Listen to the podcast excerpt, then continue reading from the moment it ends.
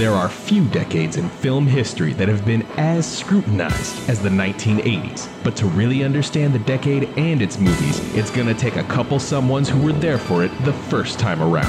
Drew McWeeny and Scott Weinberg are ready to review every major film of the decade, one month at a time. They'll look at what worked then, what endures now, and how it felt to be there when it all went down. Turn back the calendar with us. It's the 80s all over.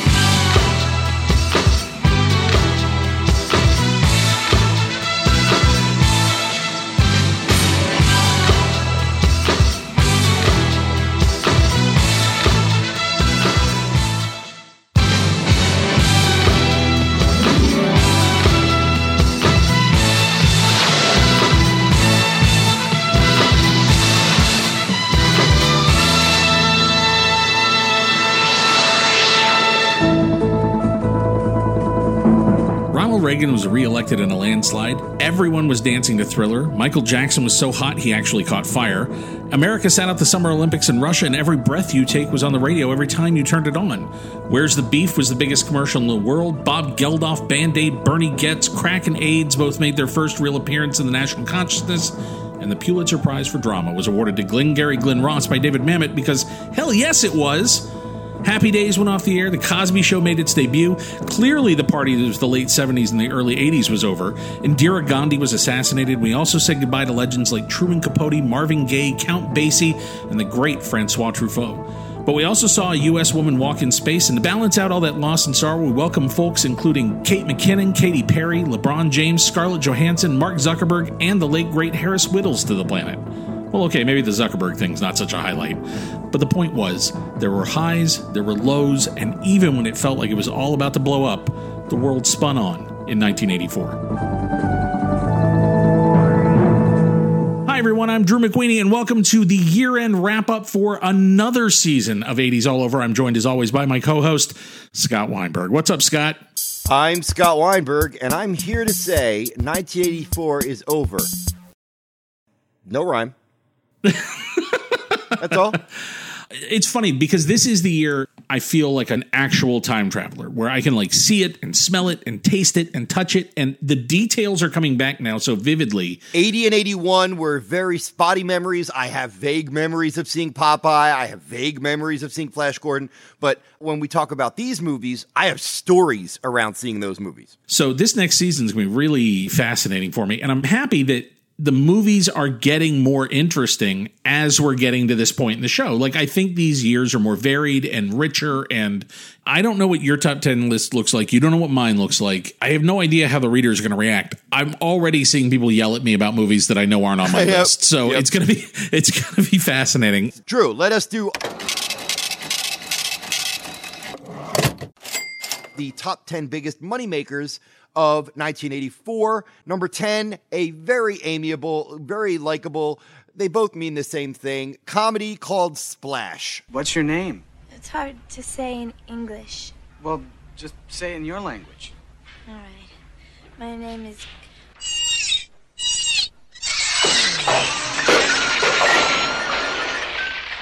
And how much did it make? Just under 70 million. So, so how much would that be? 69. Nice. You That's made again- me. I You know, made me I know I say it did. against my will. I led you there. Um, one of the things that I love about these charts is that it reminds you that there was still a point this far into the decade where $69 million was enough to be in the top 10 for the year. Right, right. I know that you and I agree that adjusted for current, you know, that all stuff, that's kind of specious and all. But this is Ron Howard coming off night shift. And, you know, Yeah. if this movie had made half of 69 million, Nice. they would have been happy with that. So this was a, not a smash, but a surprise hit. Definitely. It also pointed the way forward for Disney. I think if this movie had not done that business, Touchstone might not have become the successful experiment. It might not have led them into PG, PG 13 realm and allowed filmmakers to stretch more. It really is a good thing that this movie landed the way it did. All right, Drew, what is number nine clocking in at 76.4 million? 76.4 million, a very respectable showing for Star Trek 3 The Search for Spock.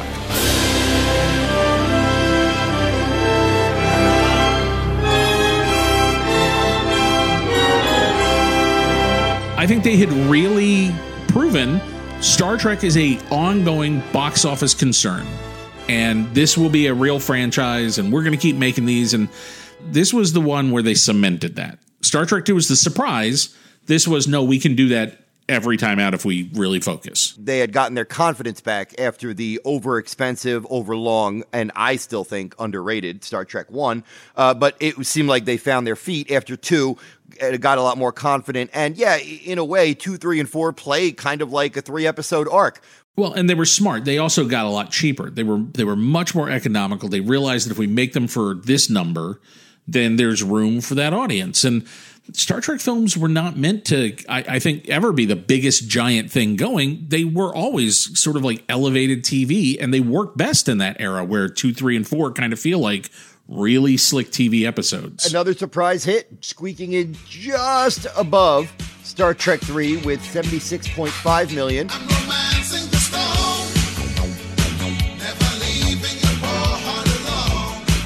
Nobody saw it coming, but man, oh man, did it make a mark. And uh, you talk about a movie that had to make money for whatever came next. This was it. This was the last shot for Robert Zemeckis, and I'm so glad that he connected because God knows what the rest of that career would have looked like if we had not had this movie land the way it did. What I like about it is that it just holds up as a fun romantic adventure comedy. It's as fun today as it was when I was a kid.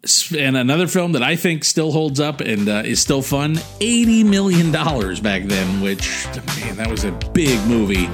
Footloose. Cause every time he pulls me near, I just want to chill. Let's hear it for the schmear. Ugh.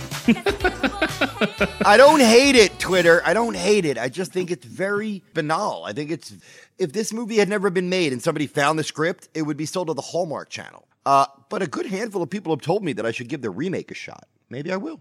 Well, I hope they don't remake this next one, even though I am sure somebody's already working on it. Warner Brothers. What made $81 million that year, Scott? Police Academy.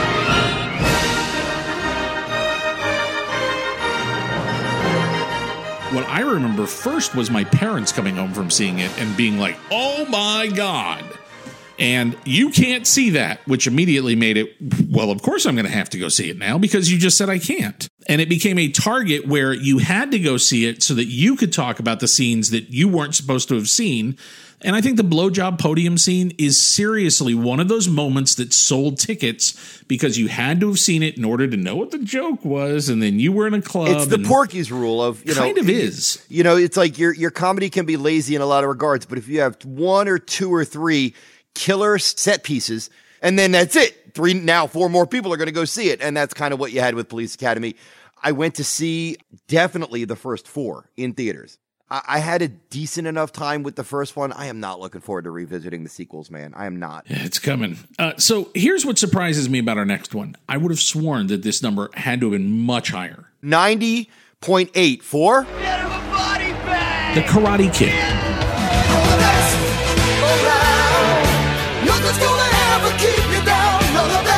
Inarguably phenomenal. A huge, huge movie at the time. Okay, so out of these, which ones are still ongoing box office concerns? Star Trek, obviously. Uh, Footloose, they tried to do something recently. So what you're saying is we haven't had a remake yet of Splash, Romancing the Stone, or Police Academy. That's basically what you're saying. And thank goodness. Like I, I'm actually surprised that so many of these are still somewhat untouched, including our next one. Number four. The first film to break not only the 100 million mark, but the 150 million mark from executive producer Steven Spielberg, from screenwriter Chris Columbus, and director Joe Dante.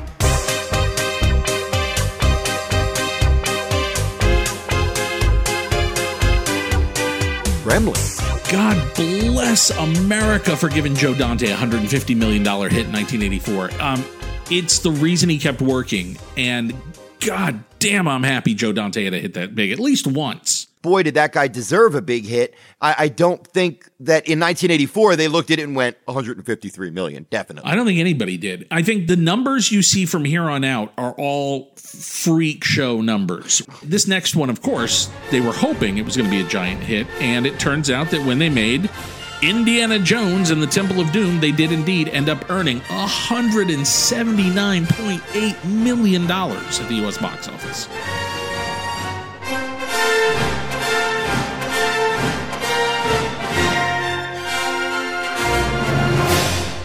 A We still- masterful ad campaign, masterful release. It still has one of my very favorite teaser posters of the decade. But why is it that, and I don't mean this as a knock, but I'm just curious, looking at the numbers for the next two, why wasn't it bigger than those two? I think because it is such a dark, mean movie. I think it freaked people out. I know that my parents never went back and saw it a second time. I did, but they didn't. Whereas with Raiders, everybody went back over and over. I do think uh, Temple of Doom is more divisive, and I think for good reason. It's it's definitely a really tough thing. Number two and number one, I think it's safe to say, made, well, let's just say a large fraction of their money on repeat viewings. Because I know that, like Drew, I went to see Ghostbusters more than once. Oh, many, many times. And it was a group activity. It was very easy over the course of that summer to just round everybody up and go see Ghostbusters. Drew, 200. 229 million.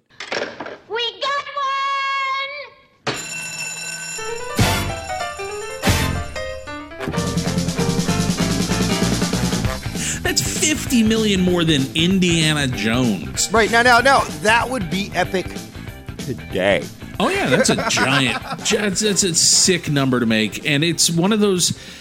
I think it warped the industry to a degree. I think that it's a formula that we have seen a lot of people try to figure out and crack and reverse engineer, and almost nobody has. I think Ghostbusters remains somewhat singular in the tone that it pulls off and in the way it lands both the comedy and the horror. And it's one of the reasons that it remains a phenomenon. Lightning in a bottle, and it wasn't even the biggest hit. I know. Okay, so so this last one, This one beat it by how much, Drew? only five million, but that five million, as somebody pointed out this week, this was number one for four and a half months. Try to try to remember a time when movies were number one for four solid months. That's what happened with Beverly Hills Cop. I need a couple of bananas. How much are they? Well, the buffet plate is twelve fifty.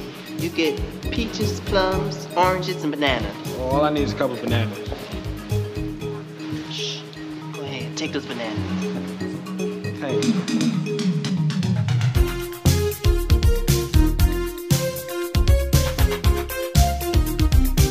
This was the first year I went and saw movies over and over and over of my own free will and saw movies so many times that they just got kind of burned onto the hard drive. I did it with the Ghostbusters, I did it with Beverly Hills Cop, I did it with Terminator.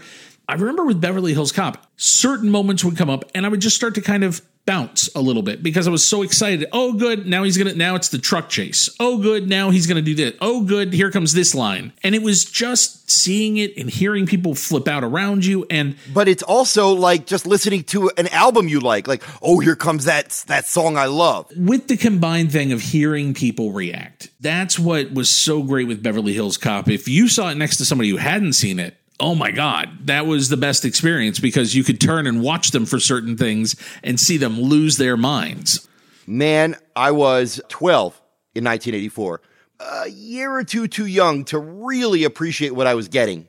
But man, it was like a playground for a young movie nerd. The same thing is true. We're going to move on to the Oscars, and the same thing is true here. I think this is a embarrassingly good year. Hey, you see these? They're the hottest tickets in this town. It's for the Academy Awards. And people will do anything to get one of these, even become a movie star. But you don't need one. You're with me. So come on. As far as picture goes, uh, the nominees were A Soldier's Story, Places in the Heart, A Passage to India, The Killing Fields, and Amadeus. And the winner for this is Amadeus. You know, those aren't my necessarily five favorite films of the year. We'll get into those later. But as far as the Oscars and Best Picture nominees, every one of those makes sense. Every one of those, I can at least understand why they get nominated. Even Places in the Heart, which I think is a crazy film.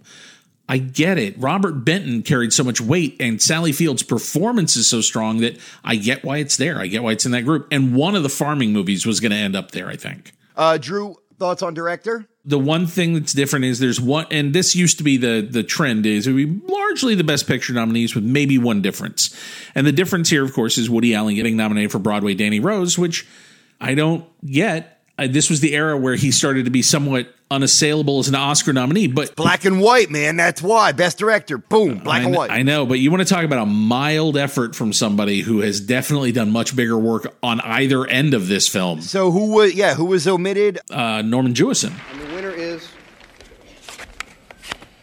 Milos Forman for Amadeus. All right, lead actor. Our nominees are Sam Waterston, Killing Fields, uh, phenomenal. Tom Hulce, Amadeus, great. Albert Finney, Under the Volcano, stunning. And we just lost Albert Finney last week. God bless him. I know, I know. Jeff Bridges, Starman, and the winner. The winner is F. Murray Abraham.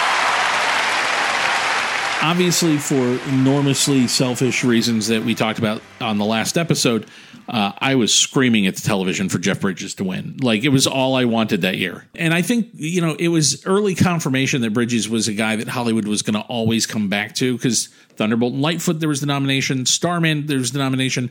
Even when Bridges would go through sort of low periods, th- there would be those moments in the middle where you go, oh, yeah, they remember. He's out there. He's doing great work. Yeah, he may vanish in some subpar movies uh, for a few years, but uh, he'll pop back up at something great, and he always does. God bless the dude. Uh, all right, Drew, you want to take Best Actress? So Sissy Spacek, Jessica Lange, and Sally Field all get nominated. Ultimately, that feels like a validation of the sort of race to make all three of those films and the competition to see whose film was going to be what. And at the very least, the work that those women did, which is terrific in every one of those movies. Love or hate those movies, those three performances are straight up great. And I think the reason they all got nominated is because all three performances are ultimately about strength. And I that is the kind of character that's somewhat undeniable to Oscar voters. They kind of can't help themselves. The reason I think Sally Field ultimately won is because they liked her, they really liked her.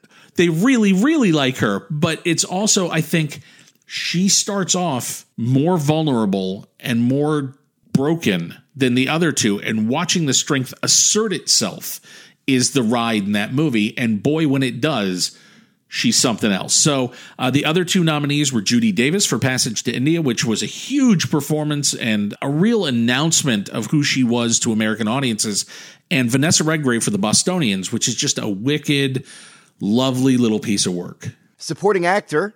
This one's all over the place Yeah, this is some really interesting ones here. John Malkovich Places in the Heart. He's a true highlight in that. wrong film but great actor Adolph Caesar, a force of nature in uh, Soldier Story. yeah Pat Morita, absolutely heroic and lovable in The Karate Kid. Yep. And Ralph Richardson as old British man in Greystoke. yes, as crazy old British man. The winner is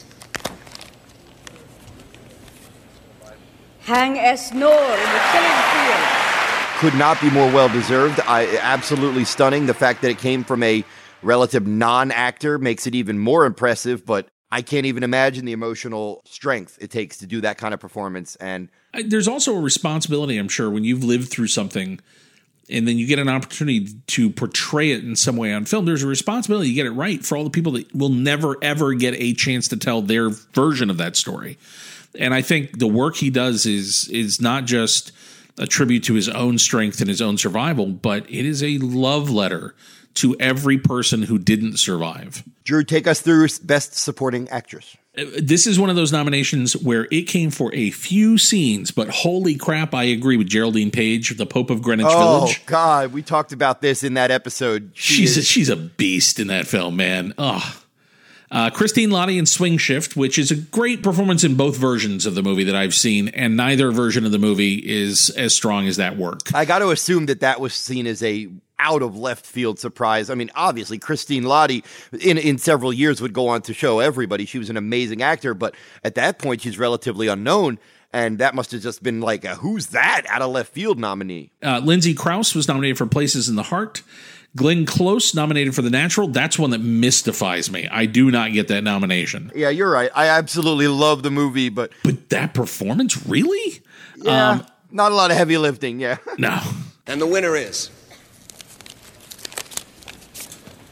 The winner is Peggy Ashcroft in A Passage to India. She has to represent, for the most part, the decency of the British, uh, of the colonizer. She may come from a culture that is ignorant and abusive, but this particular woman is kind and decent. She sells that instantaneously. A big chunk of what I love about Passage to India comes from her interaction with him. Oh, that first scene where they meet is their their relationship is the thing that I will hold dear now that I know that movie. It's my favorite stuff in the movie. It's the the most interesting stuff. Clearly, the stuff that I think uh, Lean felt the most keenly in the movie. It's really it's lovely. Best original screenplay. This is interesting. Uh, Lowell Ganz, Babaloo Mandel, and Bruce J. Friedman for Splash. That's great. Gregory Nava and uh, Anna Thomas for El Norte. Awesome. That is a surprise nominee. Now, uh, this Woody Allen nominee, I do agree with. Broadway Danny Rose is a fantastic comedy screenplay. And I don't get this one. Daniel Petrie for Beverly Hills Cop. This is a case where they're rewarding the screenplay that supposedly is the engine behind a movie. I think this is a crazy nomination because if you know the movie, you know that a large percentage of what happened was Eddie Murphy came in and very quickly workshopped the version of that movie that got up on its feet and made all that money. So the nomination for the script is an odd choice. The winner is Robert Benton for Places in the Heart which uh, is just as weird as the Ruben Rubin nomination to me. I'm baffled. I think Places in the Heart is two movies. I would say, okay, half of this movie works really well. It's not even that the other half doesn't work, it's that I could lift it out and I could release it separately with a different title and it could be something else. If you have a, a B story that is completely modular and separatable, that's not a great screenplay. I'm sorry. El Norte, you should have won this end of story. I have spoken. Drew, why don't you take us through best screenplay adapted? Okay, Wild Year, man. Soldier Story by Charles Fuller, and that's a great nomination. The work they did in taking that play and opening it up as a movie, it's invisible. I actually don't know what the play would have looked like, and that's a compliment. Uh, David Lean taking sole credit for Passage to India. Not exactly true, but okay. As an adaptation, he definitely signed that movie. Like if Forster's book and Lean's version, you, you learn a lot about David Lean from this adaptation. So I think that's a, a very fitting nomination. I think the Bruce Robinson script for The Killing Fields is awesome, absolutely deserved. I am baffled that Greystoke got the nomination. I get the legend behind it. And I know that every writer in Hollywood was rewarding the legend of this screenplay, not the script. I like the movie. I still don't agree with this nomination. I, I, think the screenplay is decent. I don't think it's anything particular. I think it's terrific that an, a dog got an Oscar nomination. Oh God, is credited on the actual nomination. P.H. Vazak. So yep. good for him. Yep. Woof woof. Good boy. And the winner is Peter Shaffer for Amadeus. Like Soldier Story, really terrific work taking the play and making it work in a different way as a film. Uh, so let me ask you, what's your very favorite nomination out of all of these? Starman. Starman? Did I steal yours? No, not at all. I think my favorite nomination though that year was Pat Morita getting nominated for Karate Kid. Oh, absolutely. I again, I, I was a long, long and several bong hits ago, so I cannot recall. But I can only imagine that me and my sister and my cousin were elated. Yeah, Pat Morita getting nominated is one of those where you go, "Goddamn right, yes, that's perfect." We do this every year uh, when we get to this period, and I I'm gonna let you go first this year. I'm really curious. Out of all the movies we watched in 1984, is there a film that you feel most differently about now? What is it and why? I get Buckaroo Banzai a lot more now than I did when I was 15. Okay. And then not to say that there's a lot to get, and if you don't get it, then you're out of the loop or whatever. I don't think I got its kind of arcane irreverence. Well, you may have been exposed to totally different like stuff now, just in terms of the influences and things. And yeah, you know, back then I would have enjoyed it as a weird adventure comedy. Now I just get it as a, a pulp comic book entry. I want to take this moment this year to address something that I think became a concern for a little while, and hopefully we're moving past it because I, I really worry about this. Um, we are not here to scold you anybody for liking the things you like. And we're also not here to change your mind about liking the things you oh, like. wait, unless it's Beatlemania or give my regards to Broad Street. In which case, yes, you're a war criminal and you should be stopped. I would have just gone with criminal, but okay. I am not a middle-aged woke white guy. And I want to I want to stop that because first of all, I'm not woke. I don't know what that means, and I'm not interested in performing for anyone or scoring points. I, I've been writing since 1994 online. This is stuff that I've been talking about as long as I have been working. Revenge of the Nerds mattered to me when I was young. I don't want to pretend it didn't. And that's something that I think people disconnect on. We're not pretending these things didn't matter to us or weren't important or weren't culturally significant. You know, when I was young, I moved all the time and it was always hard to reacclimate socially. And every move as I got older and I got nerdier, it got harder and I got angry about things. And so when I saw Revenge of the Nerds at 14, it really was important to me. It told me that my nerdiness had value. And I looked at that film and I only saw the things I wanted to see in it, nothing else. And I needed the last eight or nine minutes of that film, like actually needed it at 14. So I would never presume to come on a show and tell people you can't like something. I want this show to be about setting context. And I think the larger conversation about criticism these days misses that point. And Scott and I have, for two and a half years now, as we've done this, I think done a really good job of examining our own feelings about these things. I love that sort of resonance that we have now the ability to look back at how we reacted as a kid and to look at how we react now. I just hope as we move forward, it's all just about context and conversation. So for me, the, the one that really surprised me this year was Revenge of the Nerds. This is the first time I've ever truly watched it and been sad. And that never happened before now. And I think it's because of the show. But it doesn't mean you have to feel that way. None of us are the same at 47 as we were at 17. That doesn't mean when you were 17 you were fun and and you could take a joke and now you're old and grumpy and it also doesn't mean when you were 17 you were stupid and didn't give a shit about people and now you're woke and responsible. I'm just not the same person. See, and I felt like I was this person at 14, but I laughed at these movies so clearly it was a different culture and a different time. And that cultural programming is fine to discuss. Why I don't think it's a bad thing to talk about any of this. I like talking about it.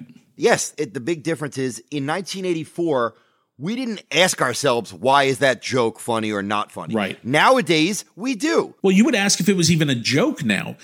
You look at the first seasons of Friends from the early 90s, they say the word lesbian and people start shrieking like it's the funniest thing they've ever heard. It was still relatively new in mainstream comedy.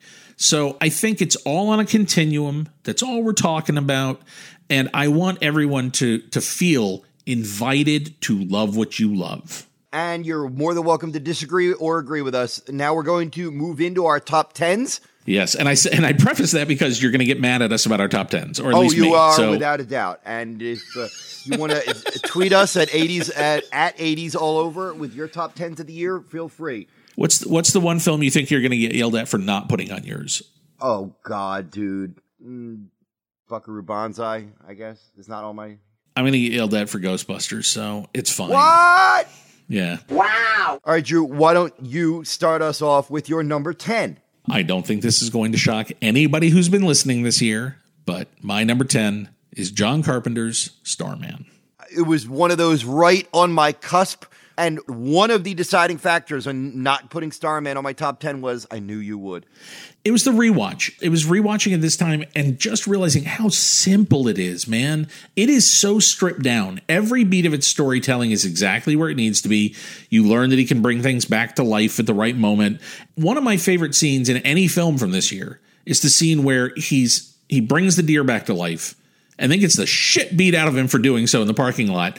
That the the way it's handled, the just the visual way John handles the reveal is so much cooler than if he ladled all the music on and tried to make it like this moment of it's in the background through a window. And um, i think visually lovely terrific score one of my very favorite closing images of the year. And it's a year with some great closing images too. So yeah starman awesome My number 10 is a comedy that I absolutely adore, and it is not an important film. It is not a particularly deep film, but I have seen it probably seven or eight times over the course of my life, including a theatrical run. It's Top Secret. I'm so glad this is on your list because it's not on mine, and it made me very sad not to put it on my list. Freaking Passage to India, sorry. Killing Fields, sorry. Top Secret gets a spot. I can't help it. I respect that. It, it is such an original. It is such a weird thing, even on their filmography. Top Secret remains the weird, ugly mutant cousin that nobody likes to acknowledge and that I love dearly. It's dumb. It is it is relentlessly dumb that somebody said, I want to make a World War II spy thriller that's also an Elvis movie. That's just dumb. That and after and somebody went, "Oh, you guys just made Airplane. Here's a check."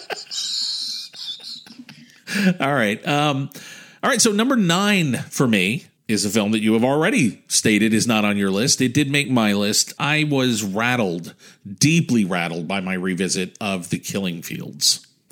What a movie. What a great testament to how hard the job of journalism is emotionally. It's also eminently watchable. I don't want to say entertaining, but captivating. It is absolutely engrossing and uh, I'm very glad for the show because I don't know without us doing this show if I ever would have just not gotten around to watching it. It is relentlessly demanding of you, but at the same time, it's not a chore. And man, I, I didn't know how great Sam Waterston really is. It's one of those things you just kind of accept that he's always been very good. This is a reminder he was occasionally great. Number nine, I'm going to skip through because I'm sure you have it up higher. It's Temple of Doom. I do not have it on my list. What? Temple of Doom is not on my list. Ladies and gentlemen, wait a second. Okay, so this is crazy. I am the one who likes Temple of Doom more. Yep. It is not on my top 10 list. It is on yours. Yep. that is such a weird. This show okay. is the weirdest fucking show right, I've well, ever been I, part I of. I think I know why clearly my love for the good stuff vastly outweighs my disdain for the. Well, it's it's great. I would not argue at all with it being on a list. Eric Vesby's going to lose his mind when he. This is so funny. He's going to flip. He's going to first of all yell at me. I know that, but yeah, no, that's great. Oh well, I get to be an unwitting hero. That's great. No, I'm glad. Give it up for um, Temple of Doom. I like it more than you thought I did, and more maybe more than I thought I did. I am so happy to see that on your list. I'm curious if number eight is for me is anywhere near your list. It is a movie that many people now have reached out to us and said that they watched because of the episode we did. I'm so excited people are discovering Alan Parker's Birdy. The Nicolas Cage film shot in Philadelphia with the Peter Gabriel score? Yeah, yeah. I might be I don't know if that's on my list or not. I don't know. It might be. Okay, well, it's a good film. We might talk about it again. It is a good motion picture. I'm yeah. going to uh, I'm going to move to my number eight, which is one of the best uh, movies about gangsters and generations of crime. It's Once Upon a Time in America. Ooh, not on my list. Yeah, good, good. I like that. I yeah, very good movie. Very good movie. I, I still think that it might be a, a tad on the indulgent side. That it might have been better with a bit less sprawl, but you don't complain about Sergio Leone's final film if you love it. You just love it, and I do. I, I, I love it. It's a giant meal. It always leaves me feeling a little bit overdone. I get to the end of it and I'm like, I could have stopped 45 minutes ago. And I think that's probably for me why it didn't make the list. It's really the only one of his big movies that I can't just watch anytime. Um, what's weird is if you had asked me before this year which of the two I liked more, this or Coppola's Cotton Club, I would have easily said this. I think if I were just going to put one on to watch, I'd probably put on Cotton Club. Wow, that's interesting. I loved, I I respect it, but I think I'd put on Cotton Club to enjoy. Fair enough. What's your number seven then? Stop making sense. No, you. I love, love, love this movie. I think it is a pure experience as a film. And if you get a chance to see it in a theater with other people, good Lord, jump at that opportunity. Yeah, like I said before, the, the biggest praise that I can give this movie is that I've always considered myself a fan. I don't think I've ever bought any of their albums, but if there's a Talking Head song on the radio, odds are it's one I like. I could have watched another two hours of this film. Even if you have never heard any of their big hits, it's just an inviting concert experience. It really is. You know what else is a thrilling experience, Drew? I'm going to assume you're number seven. Is me not being afraid of no ghosts because I love Ghostbusters, even though to me it is like the cinematic 80s version of Stairway to Heaven. You've heard those notes in that order so many times that it almost sounds like elevator music, and that's not the song's fault. Well, there's there is culture that we over digest, and it's not the film's fault. It's never the film's fault. And I just think it still holds up as a rock solid ensemble piece. It has horror and comedy. That is my crack cocaine. It deserves all the praise it got.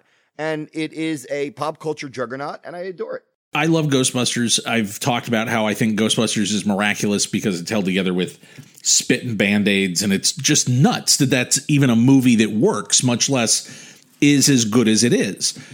But there's a part of me that, as a writer, gets irritated with that. I love Dan's original screenplay. I love the the various drafts of it. I love all the weird things he tried. But for me, Ghostbusters is a great movie that came from chaos. Whereas sometimes for me, the value is when there's a screenplay that is so fucking great and just so right on the page, and then somebody gets hold of it and executes it perfectly. And that is why I dearly love my number six film, Romancing the Stone. Oh, beautiful. Just missed mine. And it's just that it's that script. I think that's I think Joan Wilder's a great character. I think making her the center of the movie is great. Making her a romance novelist who is essentially agoraphobic and doesn't go out into the world and is afraid of experience, who then gets forced into the realist experience she can have that's a terrific character anyway. And there's so many ways to make it like too broad or make her too brittle. But it's Kathleen Turner then when you cast her in that character, what a great combination. It's one of those examples of everything was right. Zemeckis was ready, the script was there, Douglas recognized what it was and Turner couldn't have been better. And then they had Danny DeVito just shred. People walked out of that theater smiling didn't reinvent anything. It was just a good romantic adventure. It's not rocket science, man. Yeah, yeah. you know what else is not rocket science, Drew? What? A great horror film. And I came up with one for my number six. Let us briefly discuss the masterpiece that is Wesley Craven's The Nightmare on Elm Street. Very nice. Didn't make my list. And I wrestled with it, man. I really wrestled well, you it. knew it was going to be on mine. My only question was how high. Overall, not a stunning year for horror, but this is one of the best. So, of course, it made my uh, top 10. None of the sequels will. I do have an affection for part three, but not top 10 worthy. It's such a wonderful thing. And for Wes, it is the moment where I feel like his work, especially his early work, is so ragged and so raw I had a picture of Wes Craven in my head when I saw those movies when I was young of wh- who he was and what he was. And then years and years later, I got to meet him and I got to be around him a little bit and we got to chat and and God, he was just the most educated, erudite, cultured, witty, wonderful Picture like weirdo. the- your favorite college professor or high school teacher, the one who was ridiculously smart but also very gracious and kind. and you knew he'd read everything twice. So for me, Nightmare is the movie where the two Wes Cravens finally kind of crossed perfectly because it's got this really heady, brilliant concept. When you leave the theater and you go home, you don't have to be afraid of Jason because you're not going to the woods to sleep in a cabin. You do have to be afraid of going to sleep. That was brilliant. It was so smart. And I think it's the moment where Wes finally got to be all of Wes. And I think what's fun and, and great about the the late Wes Craven is that he made some really silly stuff too. Shocker, Deadly Friend, kind of silly, and and that's why I think he has so many fans. oh and why. yeah, we're gonna talk Deadly Friend when we get there, man. All right, yeah, all right. So Drew, what's your number five? This is Spinal Tap. Oh, that's a good comedy. Let's just go right past that. Let's hold up. Uh, Okay. My number five is a film we briefly discussed already, and it is Alan Parker's Birdy. Drew, what is it about this movie that sh- struck you this time? I know if I had said to you a month ago, what do you think of Alan Parker's Birdy? What would your memory have told you? My memory was mainly the growing up stuff. What I love now is I love the ticking clock that is in place. And that friendship and the lengths that he'll go to and the importance of just getting a word, a human sound out of Birdy is a great spine for the film.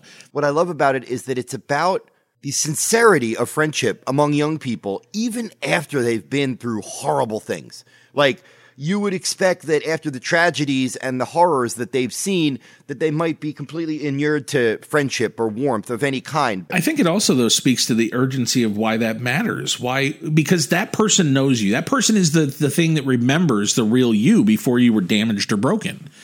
Nobody else remembers Birdy the way he does. Please, if you've not seen Birdy, add it to your queue and let us know what you think of it. Drew, So good. what is your number four? It's the Terminator. I'm so excited that I got to put this on a list finally. It's not on my list, but it was a clerical error and literally just omitted it from my master list. It would have been in my top five. So uh, that so means perfect. So we'll get to talk about it here. It's my favorite low budget movie of all time. The Terminator feels like what anybody else would now do with a hundred million dollars. The Terminator is raw talent, pure storytelling ability, just 100% in service of this perfect little script. I believe I'm a moron that I cannot believe I looked at my top 10 and didn't, even though we cover 300 movies an episode, that I didn't have this in my list. I'm just, I feel like a moron. But then again, we wouldn't have been able to include Top Secret. So moving on. There we go. Uh, my number four is a film we have discussed frequently. This will sound like a Scott wants to be artsy pick, but it is not. I guarantee if you've never seen it, you will have a ball with Amadeus. We'll we'll talk about it a little bit more in just a moment. No, really? All right. So what's your number three then? My number three is um I don't know if this is the first time I've had a documentary make my list. Pretty sure Stop Making Sense is a documentary too. Oh, okay. So second time this year that a documentary has made my list uh, is the terrific, memorable, heartbreaking The Times of Harvey Milk. Good call. It's a great movie about everything. And Harvey is such a phenomenal character, such a great American character. And to me, Harvey is what America at its best can look like. He's a guy who figured the game out and was ready to beat the system on its own terms. Um, he wasn't just a radical, he was a radical who knew how the system worked and was willing to get into it to fix it. When you are a smart radical who actually cares about other people. Well, that's that's what his radical nature was was kindness. He believed in everybody having a voice in San Francisco and then hopefully down the road in a larger government that he would have been part of. Beautiful documentary. Good call, Drew. Uh, my number three. Yes, I like this considerably more than Ghostbusters. I'm sorry to say, but it is another horror comedy combo. The Wonderful Gremlins. Nice. Dan Fienberg, my old friend from HitFix, just yelled at us on Twitter that we both better have this at number one. Um, he's going to be very relieved you have it on your list because I don't. Oh my God! Well, he's gonna. Some of the people are gonna lose their mind. Look, I love Gremlins. I I absolutely do. I just love ten other films a little bit more. So. I, I can't believe that you think. Oh my God! 14 year old me would be screaming at me just like everybody else. 14 year old me would look at this list and get actively angry at several spots on it. But would it would you, would would 14 year old you go on Reddit and tell everyone that you're a fucking never mind. I'm not. Yes, he yes he would. Yeah, I'm really glad 14 year old me didn't have the internet. All right, Drew. Let's move on. My number three is the Gremlins. If you've never seen it, come on, people. Wait. it's and terrific and iconic and playful and weird and and that's another thing that I I dearly value about that movie is it's a really weird hit. Drew, what's your number two? My number two is Amadeus, and uh, what a rich piece of entertainment. This is one of those movies that uh, was a sort of milestone for me in realizing that you could be entertained in ways other than the sensation.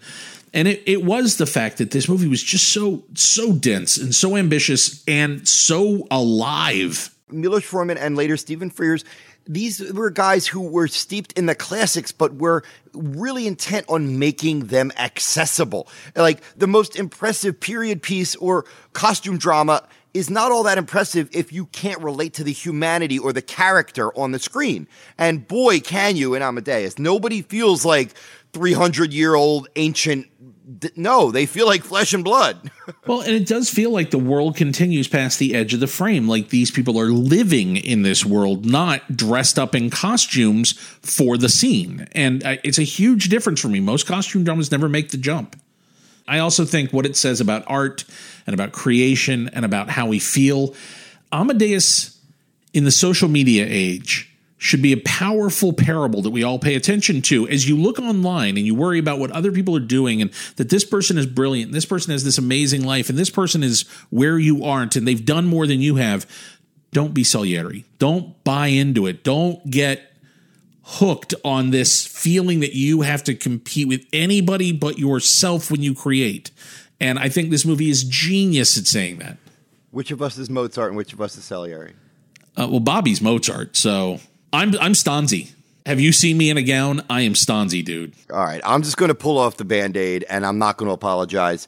My number two is my number one favorite fable about baseball Barry Levinson's The Natural. Beautiful movie. I absolutely love every frame of it. I get that some people think it's facile and, and kind of uh, empty headed. It just feels like a storybook for uh, the 14 year old me who loved baseball, wasn't very good, but like to play it, like to watch it uh, in person or on television. It harkens back to an origin of baseball that most of it didn't exist. It's all it's very much a fairy tale, but it's such a rich mahogany. Uh, brandy snifter fairy tale, and I love the score. I love the cast. I love the natural. I was never in love with baseball when I was younger, so I think the natural was not one that landed for me. I really didn't fall in love with baseball until I watched my kid play it and then I kind of love the game. And then we started watching pro ball, and I I kind of love baseball now. But it's one of those things that I I think the natural worked for me when I was younger as a big beautiful myth, and I understood that side of it, and I liked that side of it and respect it. I think you do have to have that reverence and love for it to maybe have that extra added meaning because I know a lot of people that are crazy about baseball, and The Natural is a movie that's very important to them. I wouldn't say it's my very, it's my favorite fictional baseball movie. Uh, we will soon get to a John Sayles film that is my very favorite movie about baseball. I, I might be, and I might be with you on that. I one, cannot yeah. wait to revisit Eight Men Out. Drew, what is your number one film of 1984? I I, man, I, I've never worked harder on a top 10 list than I did on this one. Not on any of the years that I covered it. HitFix or it, this, this was a killer. And, and there are a lot of movies that I love that are part of my DNA that did not make the list. Beverly Hills Cop did not make this list. Gremlins didn't make this list. Ghostbusters didn't make this list. Adventures of Buckaroo Banzai didn't make this list. A ton of movies that are foundational movies for me didn't. But there's a movie that when we watched it this time through uh, 1984, man, it, it got under my skin deeply and I love it. And I have loved it since I first saw it, but I didn't know how much Paris, Texas meant to me.